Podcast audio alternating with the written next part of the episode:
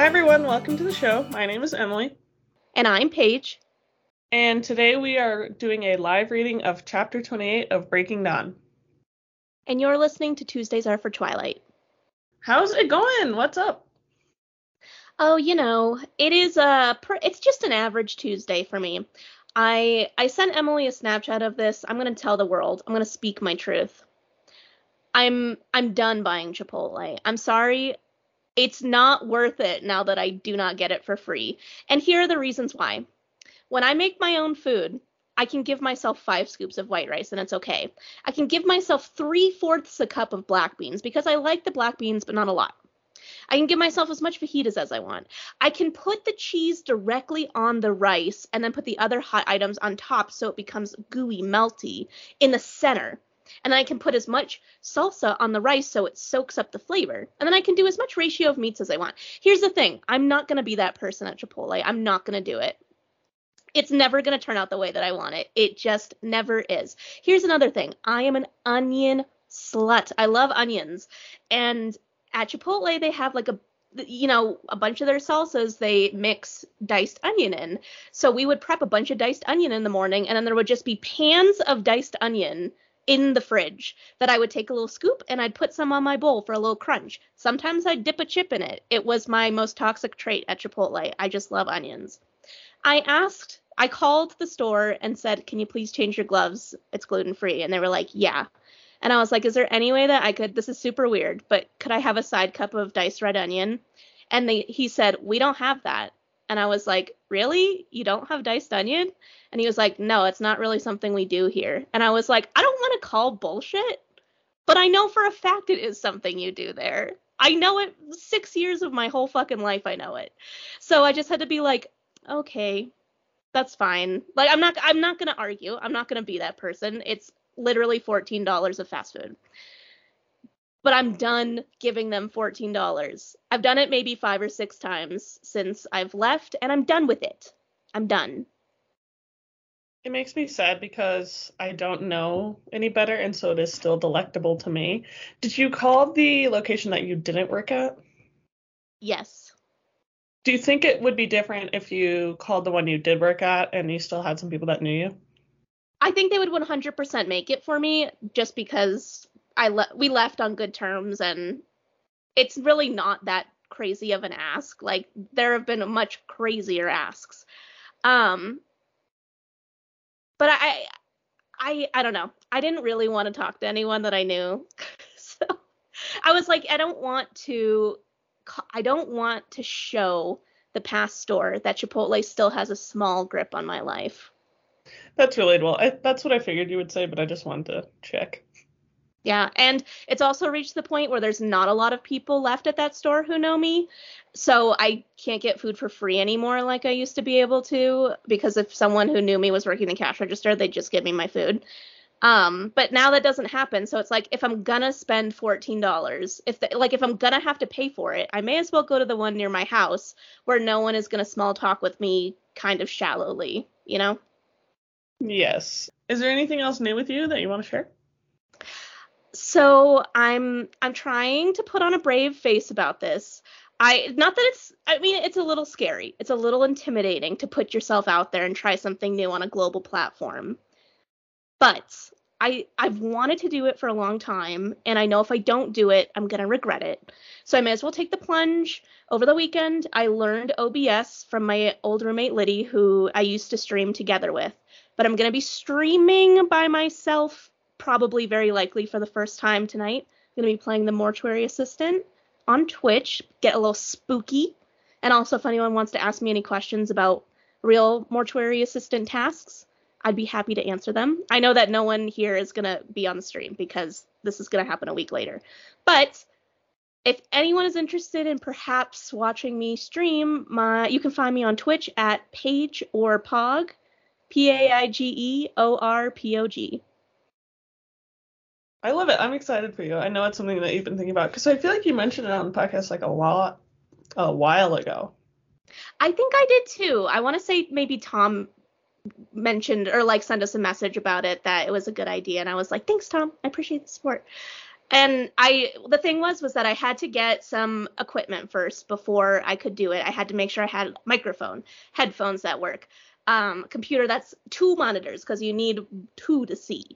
Um, and then once I had all those things, I then had to learn how to stream because it's a whole thing on O B S. O B S is its own beast within. Um, so I finally did that this weekend, and everything is set up. Like literally all I have to do is press start stream on O B S, and it's connected to Twitch, and it will just go. So yeah, I'm, I think I'm going to do it tonight, even if it's short and not a lot of people watch. I'll just know that I can do it. You know, I, I just got to take the plunge and do it the first time, and who knows, maybe I'll have a really good time. I think it's going to really tickle my performance for others, my my need to be loved and appreciated for what I bring to the table in terms of entertainment. So I think it'll be, I think I'll find it fulfilling. I just have to get over my nerves. I love it. We are so happy for you. On this podcast, we stand trying new things and putting yourself out there. So if you've also been thinking about trying something new, listeners, this is your time to do it. Time to shine, baby. Put, become the sun in the Teletubbies, your face in the sun shining bright in the sky. Don't, don't get too motivational. We gotta save that for the end. Okay, I have been listening through the, I, I, I decided to tempt, tempt my, I don't know, tempt things and start listening to this podcast from the beginning because I wanted to, he- here's the motivation. I wanted to see when I started saying absolutely ridiculous things at the end because I have no memory of when it started, and in the beginning I don't do it. So it clearly, like, at some point I started to do it, and I want to hear what it was that started it all. So I've been listening from the beginning. I've also curious just how it comes across as, like, if I were a new listener, what what is my experience going to be like? Because we've been doing this for like three years now almost, and you know, I, we we change as people constantly. So I'm like, I want to hear what we were like in the very beginning. And it's been, I've honestly been really enjoying it. I remember like the feeling with, while reading Twilight that I was like, oh my gosh, there's three more books after this. Like, what's going to happen? Because I really, you know, there were some things I didn't know, clearly. So just like the feeling of like what's to come. I remember the anticipation of it all. That's honestly really fun. Please let us know here on the pod when you find that first Um, absolutely unhinged ending, and let us know what it was. I I did just pass through an episode where I say something along the lines of forks where your big dreams fly high or something like that. I thought that that was going to be it, but it's not. I think we named the episode after that, didn't we? We did. I do not go back and listen because I don't. I simply don't want to know. But I do sometimes scroll through and read our episode names only, and I laugh at those because it's like, what the fuck does that mean? Yeah, I mean, that's how it's been feeling me li- listening to all of the first ones. I'm like, I kind of remember generally this the the decision of coming up with this name, but I do not remember the context. Totally. It's so funny.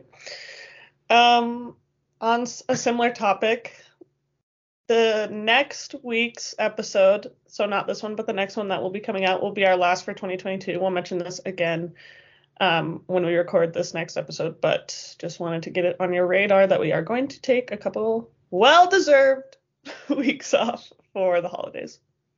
It's what the kids call the C C holiday, the Christmas slash Capricorn, Cap- Capricorn, Capricorn holiday. Exactly. Love it. Um, the main thing I wanted to share about my life was that I finally got my last Black Friday item that I ordered, sale clothing-wise, and it's these pants. I think I mentioned this on the podcast that I had ordered the pants and they were too big, so I got the smaller size, and I love them. They're like super heavy. Have you ever owned a, a pair of sweatpants that's really heavy, and it's comforting because it's like, hell yeah, I'm just gonna like lay around like a slug in these. I don't think I have, but I'm not opposed to the idea. They're like very thick and sturdy, I guess would maybe be another way to describe them. So I'm very happy. I have a pair of sweatpants that were a man's pair of sweatpants. I feel like it's probably a similar feeling. Yeah, probably. I feel like you have, I was thinking about this the other day, how you still have our sweatpants from high school, and I'm like, I could not tell you where mine ended up. The trash, probably. I am genuinely shocked that those go over my ass. When I put the gray ones on, the fitted ones, it's like I'm being eaten by an anaconda. In a good way or in a bad way? I mean, they're tight and they don't have pockets, so it's like, eh, it's not really worth it to me. They also have a cross right on the front and say S M H S with that, like, aquamarine color. Do you remember? Yes. Why? Did, who designed those? Fucking white seventeen-year-olds. We were the worst. Absolutely horrible. I have, like, a hoodie from every year of soccer that is, like, similar to that vibe. I think I only kept one of them because it was cut at the neck. And I threw out all the other ones. I do still have my la- uh, lacrosse manager sweatshirt. It just says, like, lacrosse with a logo on it. And I do like that one because I um, uh, pair it or I uh, layer it with a flannel. So I wear the gray sweatshirt or the gray hoodie, and then I put a flannel over. So the flannel's, like, on my arms and the hood goes over the back.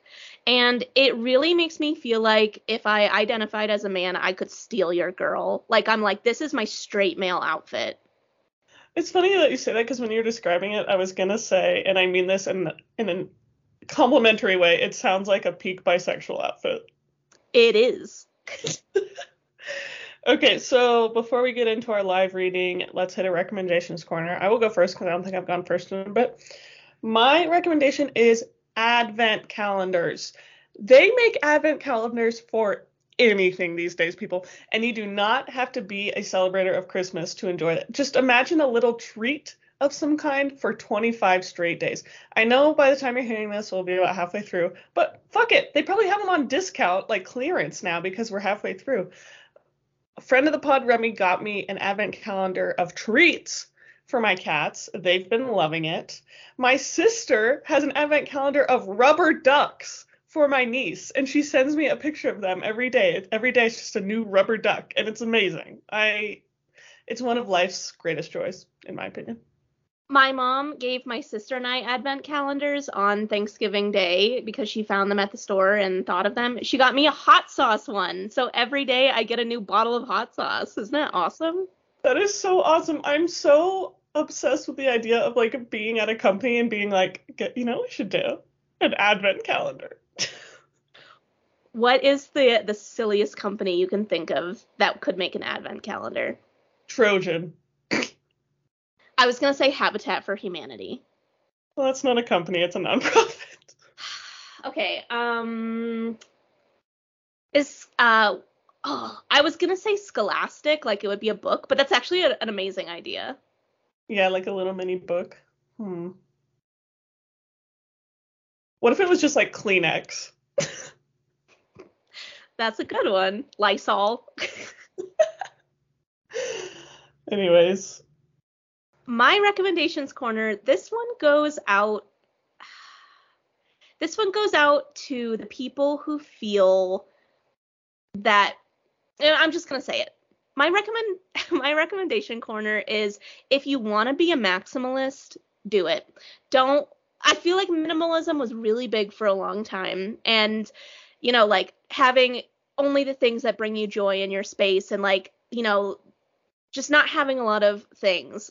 I'm sorry, I love things. I love just looking at things. I love getting a little trinket and putting it up somewhere.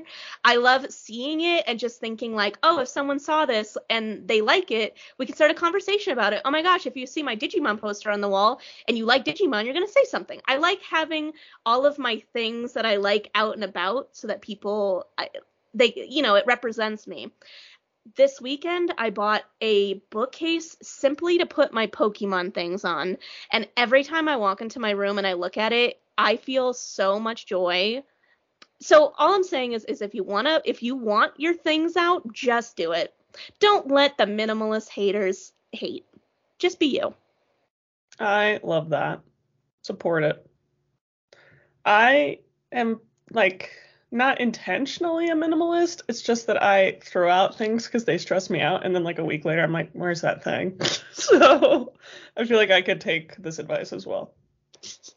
Malcolm just waking up in a dumpster somewhere. Like, how did I get here? Don't tempt me. Okay. I know that you um, put out your predictions for this chapter last week. Do you have any additional thoughts you want to throw in before we start? I just, I really feel like there's, this is going to be some kind of major conflict, and I am, I'm excited. I'm excited to see what's, what's going to turn in this book. Steeped with anticipation.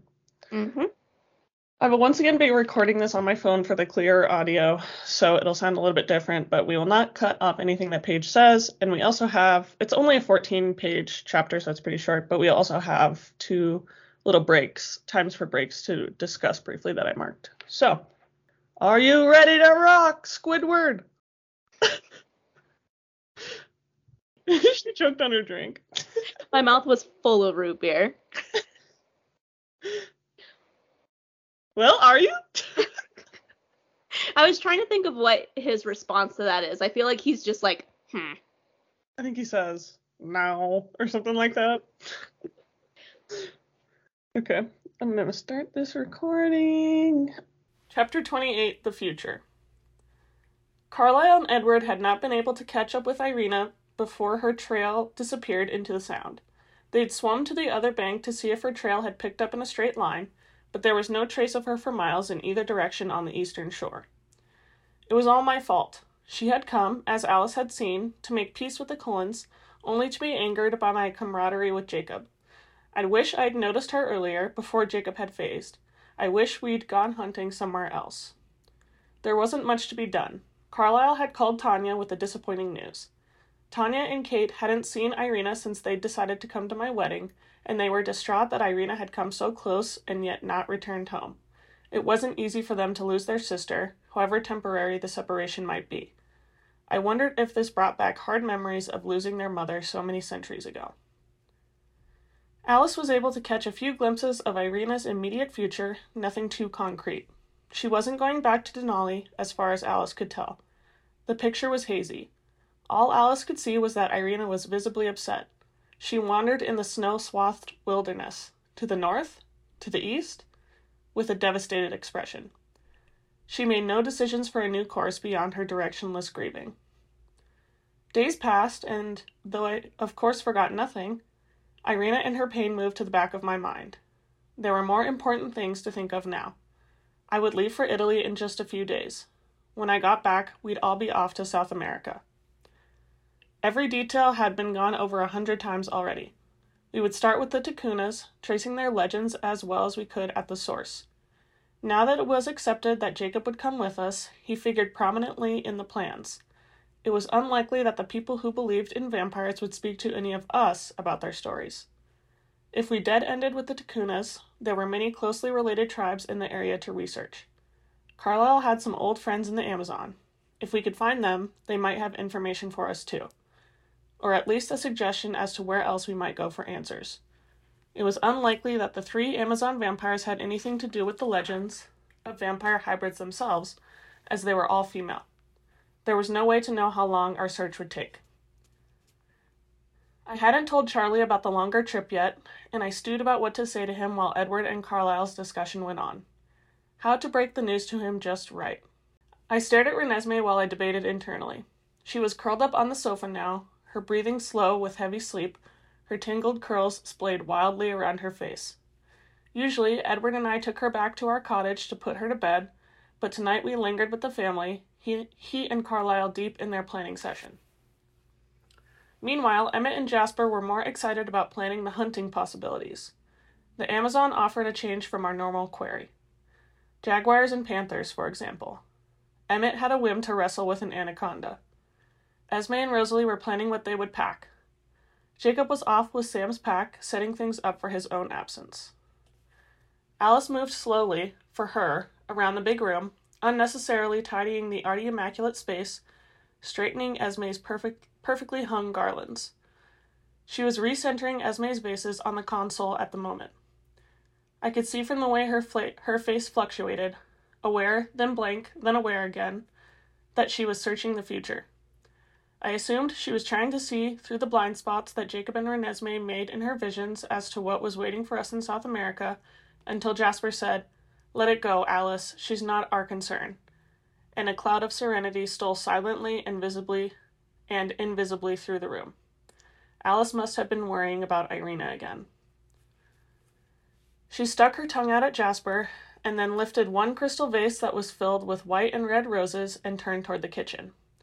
There was just the barest hint of wilt to one of the white flowers, but Alice seemed intent on utter perfection as a distraction to her lack of vision tonight.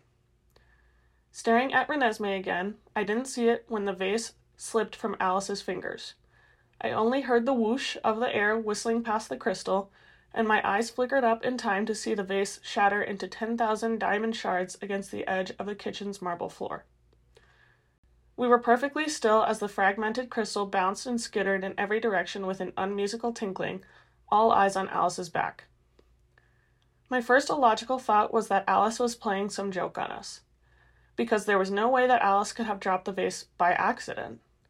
I could have darted across the room to catch the vase in plenty of time myself, if I hadn't assumed she would get it. And how would it fall through her fingers in the first place? Her perfectly sure fingers. I had never seen a vampire drop anything by accident, ever. And then Alice was facing us, twisting in a move so fast it didn't exist. Her eyes were halfway here and halfway locked on the future, wide, staring, filling her thin face till they seemed to overflow it. Looking into her eyes was like looking out of a grave from the inside. I was buried in the terror and despair and agony of her gaze. I heard Edward gasp. It was a broken, half-choked sound. "What?" Jasper growled, leaping to her side in a blurred rush of movement, crushing the broken crystal under his feet. He grabbed her shoulders and shook her sharply. She seemed to rattle silently in his hands. "What, Alice?" Emmett moved into my peripheral vision, his teeth bared while his eyes darted toward the window, anticipating an attack. There was only silence from Esme, Carlyle, and Rose, who were just as frozen as I was. Jasper shook Alice again. "What is it?" "They're coming for us," Alice and Edward whispered together, perfectly synchronized. "All of them." Silence. Pause. So, as soon as we started with this chapter, it made me remember that I, I thought of this in our last chapter when Irina showed up. And I had this short thought, but I was like, nah, whatever, you're probably overthinking it. But I rethought of it, and it also made me think about just kind of a little bit more. Has Bella seen photos of Irina? Does she know what Irina even looks like? No. So, like, hypothetically, that could have not been Irina. It could have just been someone else. And Bella assumed it was Irina because she was coming down. And, I mean, I guess that doesn't make sense because Alice is seeing visions of Irina. But it made me think more that, like, we don't really know too much about her or, like, what her motivations are, were, and are. She's very clearly upset by this, and who knows what she could do. So as soon as she went away and was, like, gone, and Bella's like... I, it should slipped from my memory. I was like, the sh- should it have? Now I'm worried that it slipped from your memory because I feel like, why would you say it like that if it wasn't important, you know? So I feel very suspicious about Irina in this. To me, it sounds like the Volturi. It's like, I don't think Alice would have this reaction if it were the Denali vampires all showing up. Like, I think it would be more exciting, you know, like, oh, they're all coming down for a visit. Like, for her to show this terror and, like, grave fear, it has to be the Volturi, right? I mean, like, we're we're having all this Volturi talk anyways, so it's got to be them. It, it sounds like we're a brewing for a big, huge rumble down under. I guess we will find out. I do gotta say, it's very funny to me how paranoidly you read these books sometimes. We're like, why'd she say it like that? It's also how I live regular life as well. Anxiety. I also do want to say that I do not I do not think that snake would be tasty. Like, I, Emmett really wants to try the snake, but I don't know if its blood's going to be very good. I just do not know. I also do not like the thought that panthers and jaguars are being hunted. Like, they are gravely extinct or uh, endangered. Like, why don't we choose, like, a wild horse or something? I don't know. That's exactly what I was going to say, too.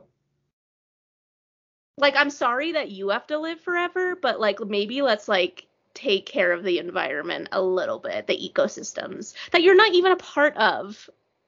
That they're just visiting. That is fucked up. Yeah, I...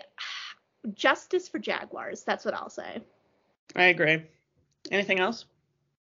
No, let's keep it rolling. Let's get into the conflict. All right. For once, I was the quickest to understand, because something in their words triggered my own vision. It was only the distant memory of a dream, faint, transparent, indistinct, as if I was, as if I were peering through thick gauze. In my head, I saw a line of black advancing on me, the ghost of my half-forgotten human nightmare. I could not see the glint of their ruby eyes in the shrouded image, or the shine of their sharp, wet teeth, but I knew where the gleam should be. Stronger than the memory of the sight came the memory of the feel, the wrenching need to protect the precious thing behind me. I wanted to snatch Renesmee up into my arms, to hide her behind my skin and hair, to make her invisible. But I couldn't even turn to look at her. I felt not like stone, but ice. For the first time since I'd been reborn a vampire, I felt cold. I barely heard the confirmation of my fears. I didn't need it. I already knew. The Volturi, Alice moaned. All of them, Edward groaned at the same time. Why? Alice whispered to herself. How? When? Edward whispered. Why? Esme echoed. When? Jasper repeated in a voice like splintering ice. Alice's eyes didn't blink, but it was as if a veil covered them. They became perfectly blank.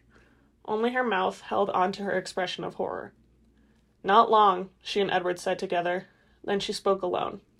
There's snow on the forest, snow on the town. Little more than a month.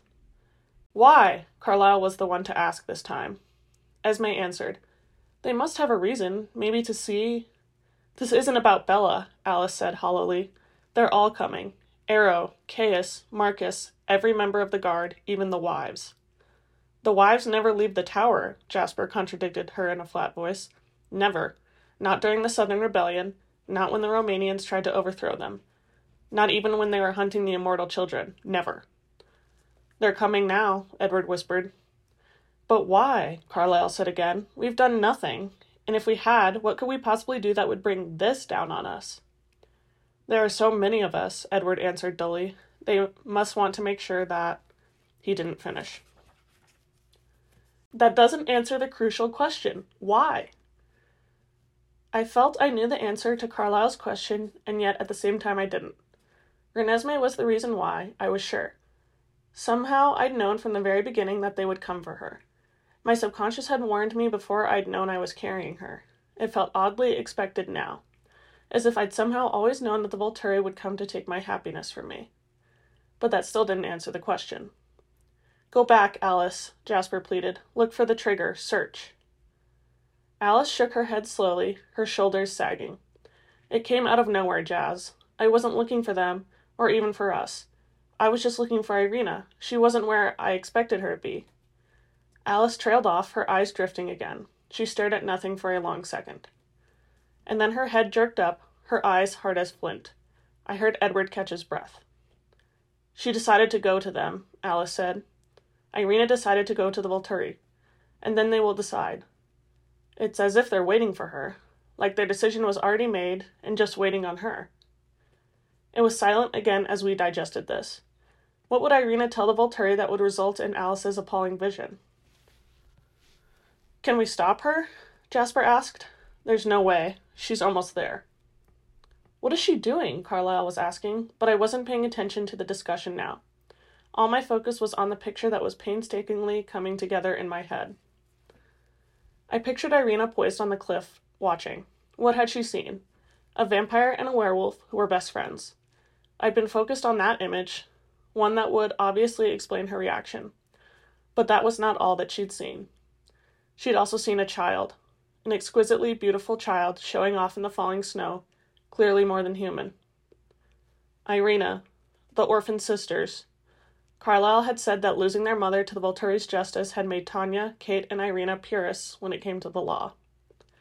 Just half a minute ago, Jasper had said the words himself. Not even when they were hunting the immortal children. The immortal children, the unmentionable bane, the appalling taboo. With Irina's past, how, how could she apply any other reading to what she'd seen that day in the narrow field? She had not been close enough to hear Renesmee's heart to feel the heat radiating from her body. Renesmee's rosy cheeks could have been a trick on our, our part for all she knew. After all, the Colons were in league with werewolves. From Irina's point of view, maybe this meant nothing was beyond us.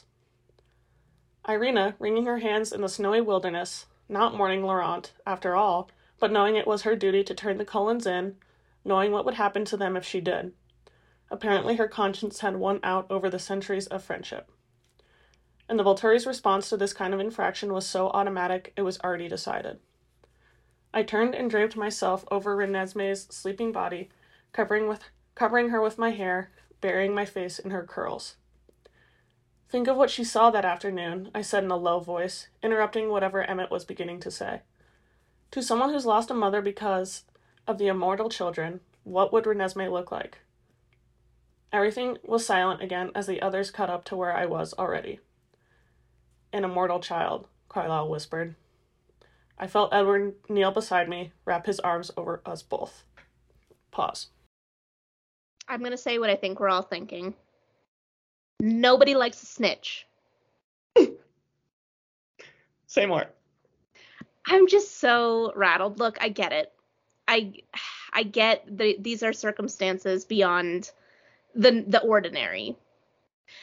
But Bella literally says centuries of friendship that you're just like, mm, no, can't, can't let it slide.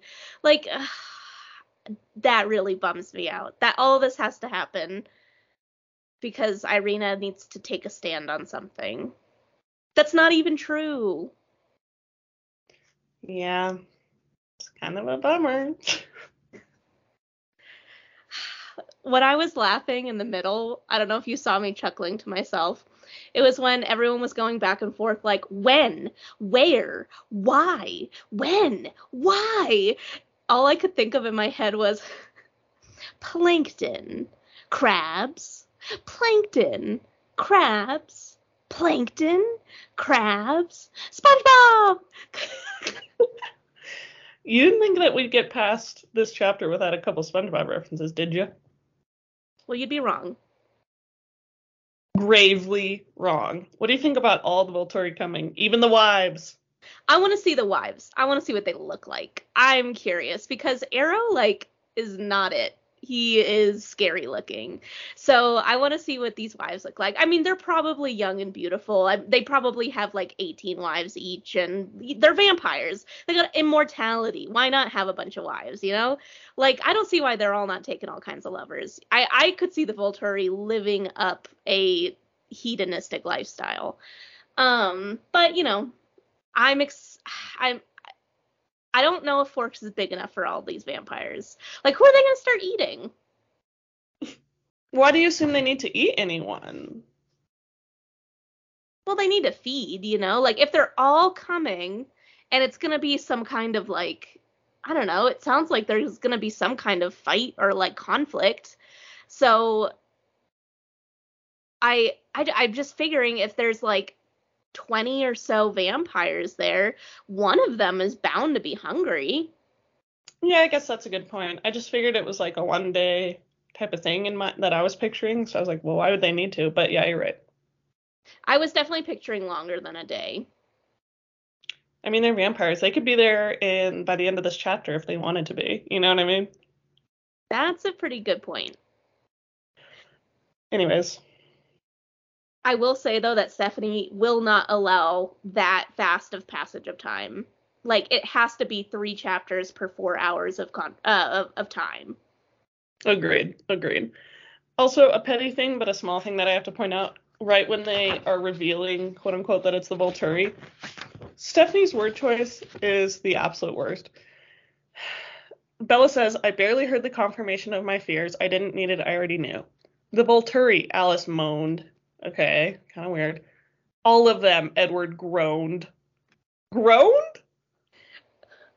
Moaning and groaning is like when when a student in your class reminds the teacher they forgot to assign homework. Like, it just, it's not the time. It's not an appropriate word choice.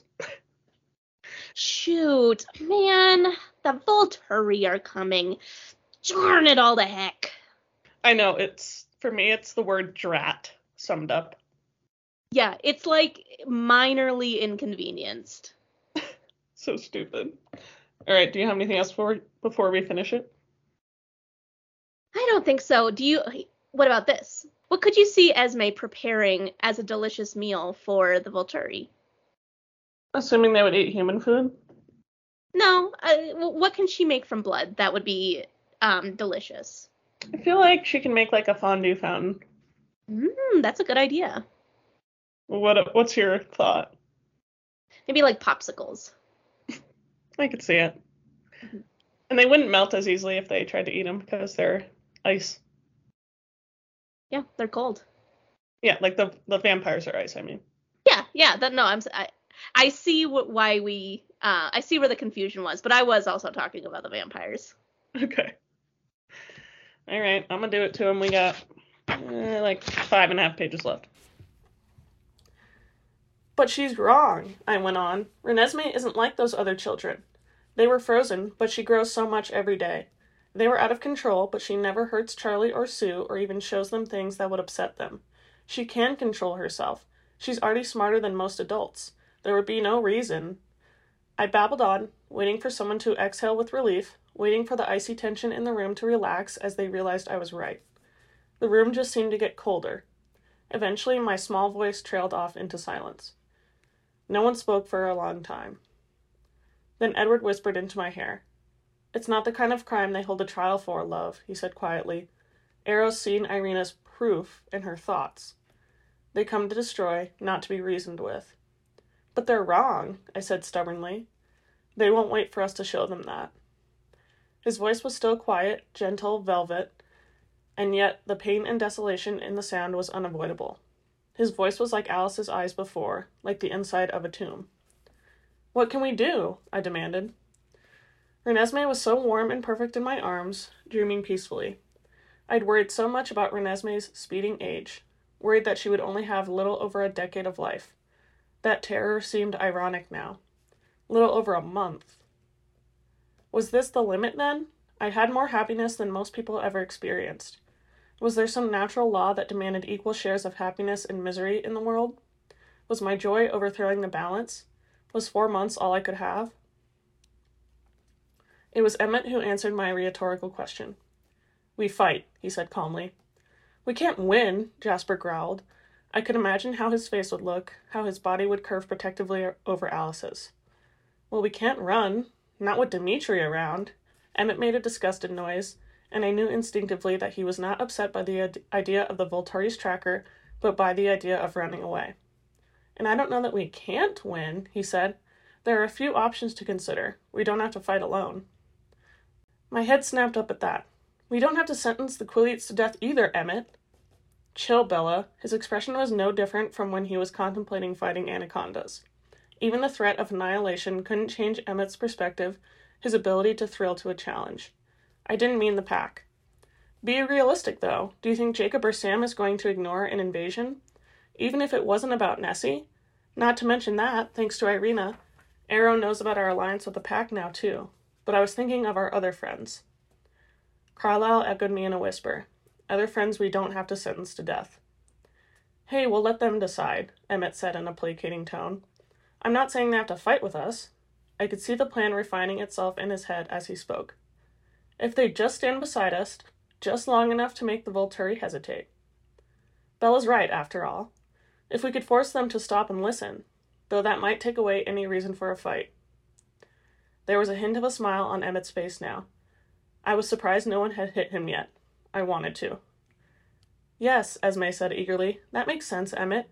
All we need is for the Volturi to pause for one moment, just long enough to listen.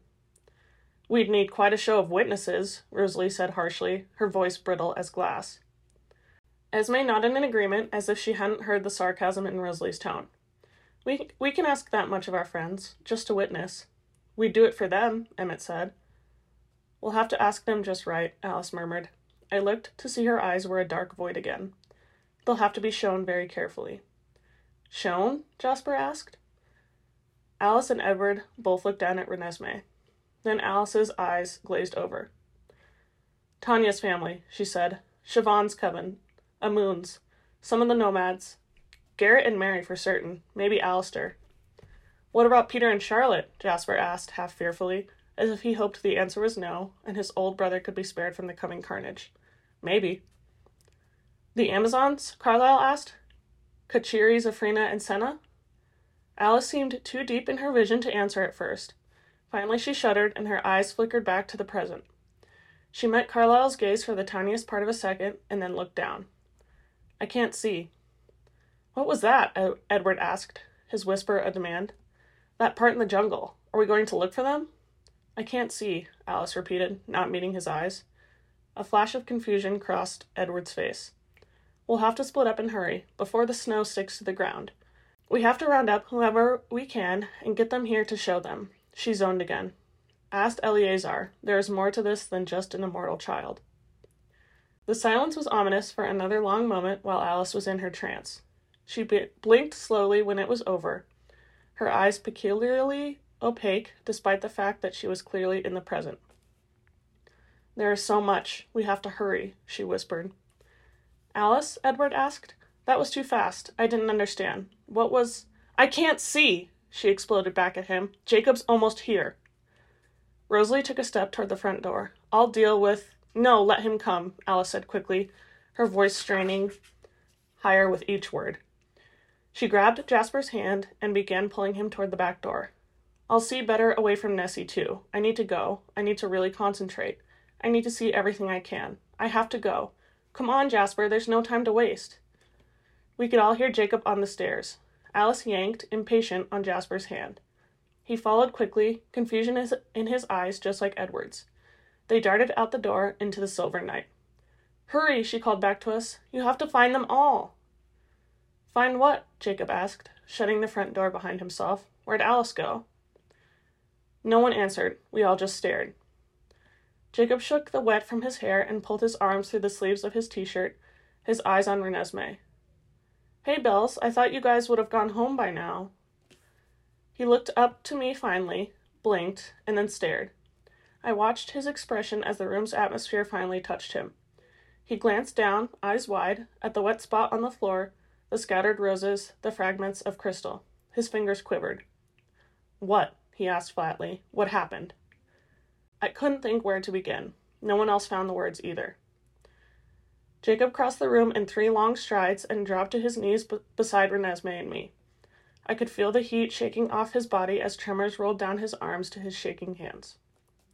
Is she okay? He demanded, touching her forehead, tilting his head as he listened to her heart. Don't mess with me, Bella, please. Nothing's wrong with Renesmee, I choked out, the words breaking in strange places. Then who?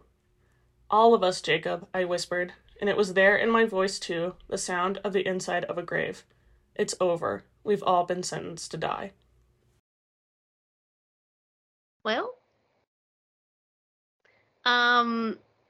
kind of intense. Why do I feel like Alice isn't telling us everything?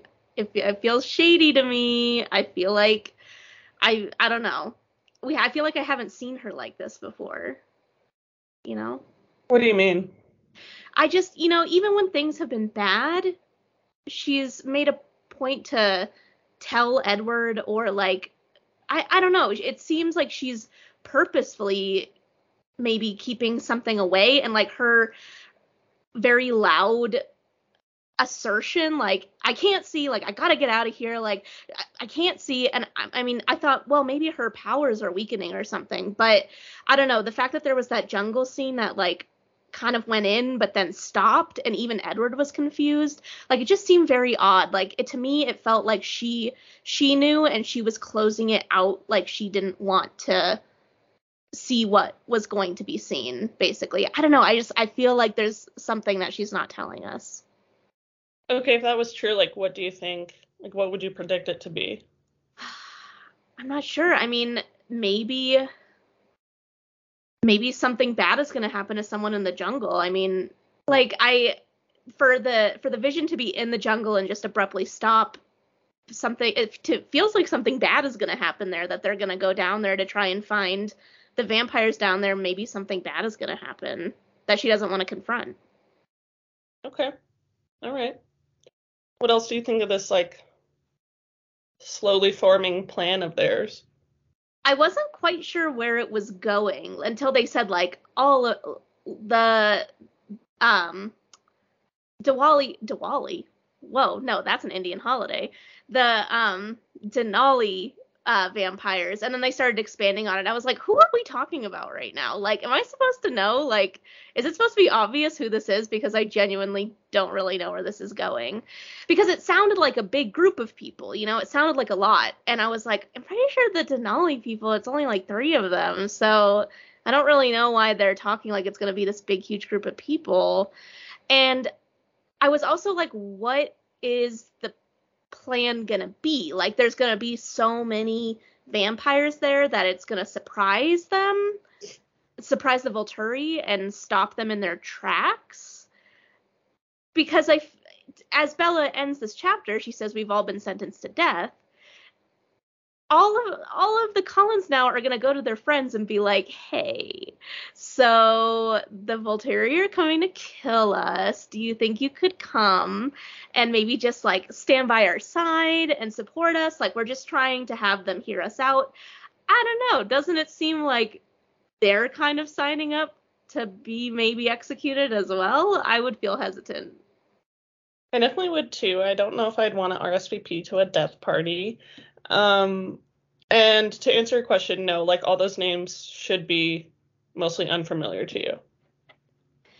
Yeah, I, I mean, I could see it, I could see it working if that's the plan, where they have so many other vampires that it's kind of shocking, and it gives the Cullens an upper hand to do something unexpected, you know, to get their message across. I feel like I've also seen a clip of Arrow in that the big meadow, or like the big open field, and he's like, Isabella. I like, this has got to be when that when that is, you know. I will neither confirm nor deny that. Um, I know that we just talked about it at our last pause, but I sort of hate that Stephanie's like, let's stretch this out, because I'm like, the way that the whole immortal child, like, crime has been painted to us is, like, super serious, and yet the Volturi are like, we'll take a month to go over there. Yeah, everyone has to be executed. That's how serious it is, but mm, let's take our time. Let's go sightseeing. I guess if you're, like, three thousand years old, a month is, like, a day to you, but still. But still, you know, but still. And I feel like Arrow is so thirsty to find out everything that's going on in Carlisle's world. Like, he would want to come right over and, and put himself in this business. I agree. I agree. Yeah. Do you think, this thought just came to me, I feel like, and I think you brought this up a little bit ago on, in a different way, but I feel like Arrow could have, like, he'd just be like a little slut. I feel like he's giving little slut energy. Like, what do you mean? I he just like he gives me like he's teeny tiny, he's tiny, but he's also like aware of his charm and like his power, and he's like, mm, I'm in charge. I I could just see him, and like I could see him having a voracious sex life, d- being the king of all vampires. So I don't know. He just gives me little slut energy. Tell me if, listeners, if you agree, let me know. If you don't agree, you don't have to say anything, because it's probably just me. If you don't agree, keep that shit to yourself. I could see it. I think I was saying that he probably is really good in bed because he can read everyone's minds. But I don't know. I kind of think of him as a bottom. I feel like I can't comment either way, but I could see it. I don't know why. I, and it's like, I know he's the most powerful, like he's in charge, but maybe it's the people in power who want that power taken away sometimes. They want they want the control taken out of their hands. And, you know, they want to just lay back and relax a little bit. I was going to say they want to be a pillow princess. Arrow the pillow princess. That's perfect. All right, buddy. Any other thoughts on this chapter?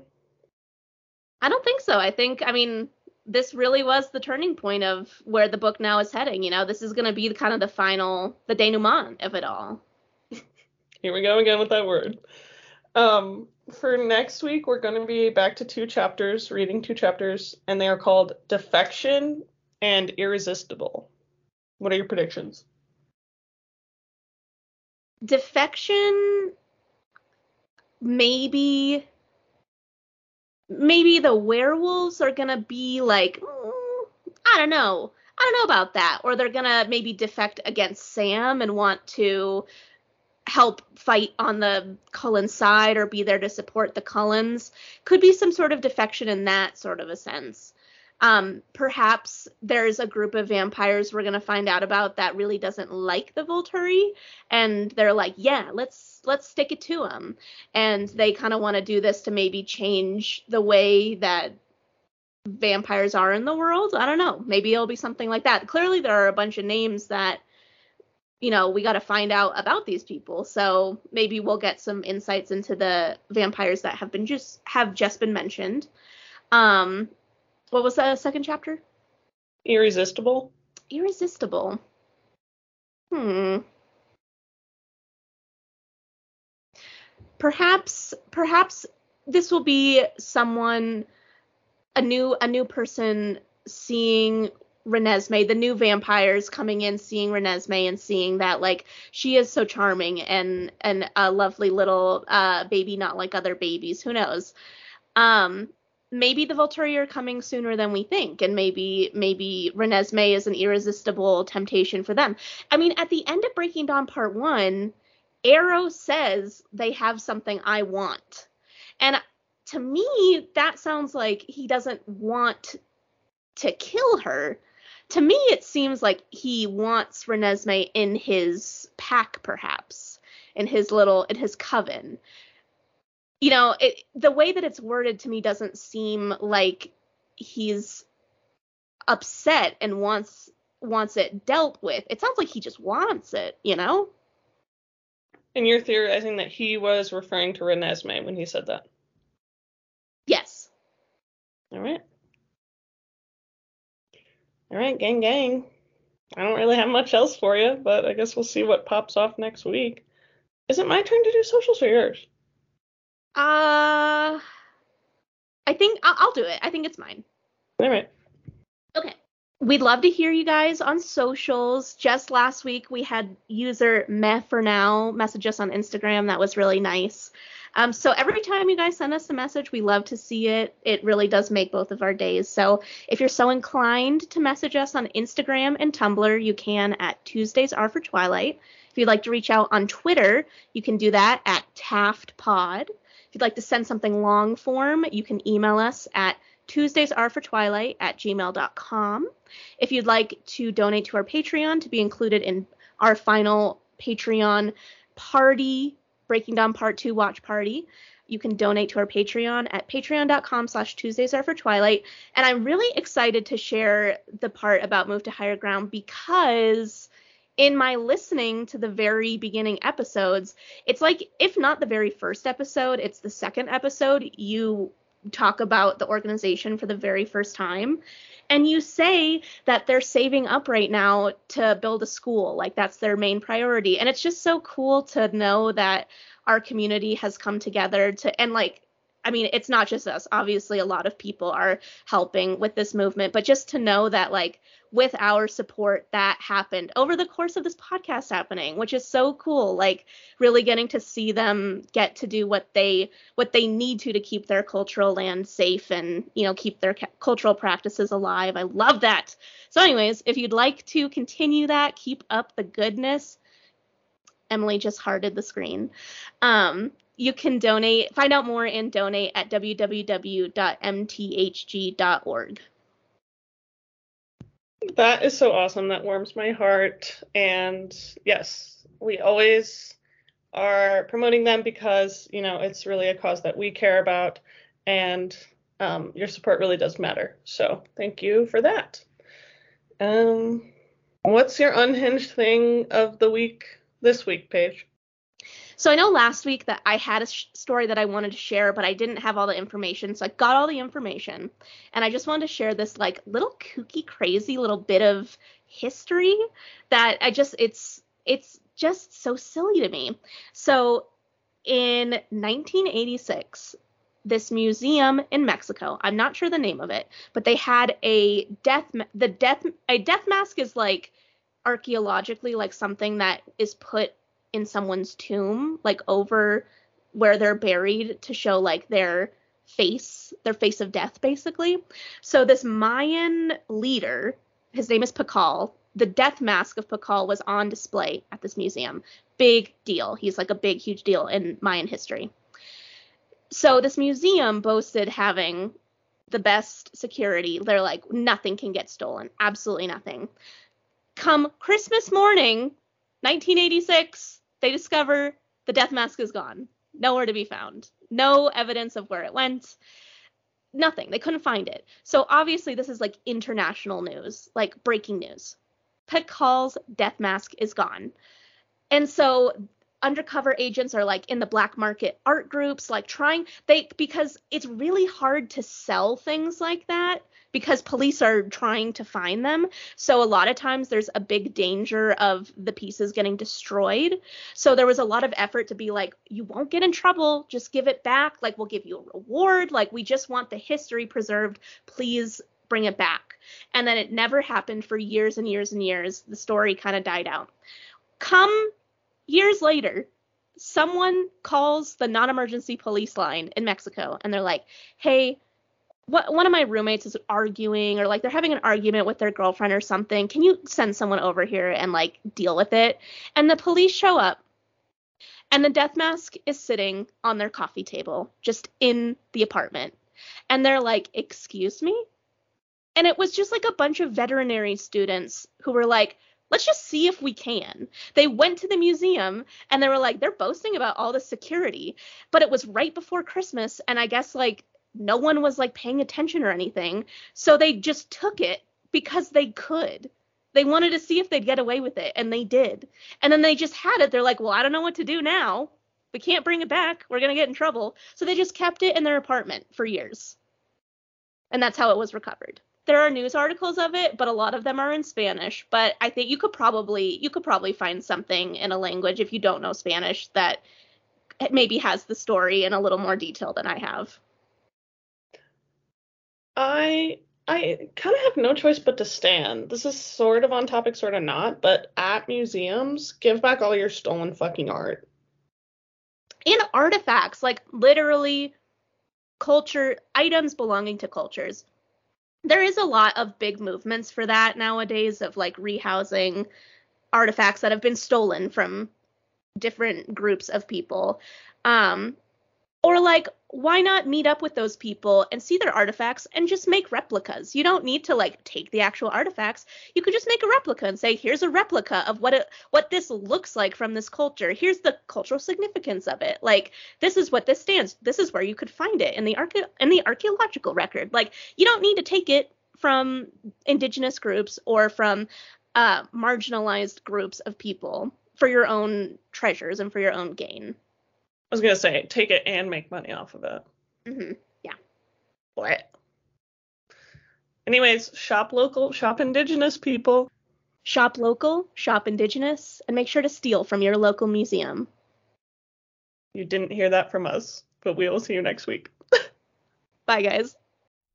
Our amazing intro and outro music was performed by Danny Plowman and produced by Alberto Beltran. You can follow Danny at Danimal six, and that's six the word, not six the number, Danimal six underscore on Instagram.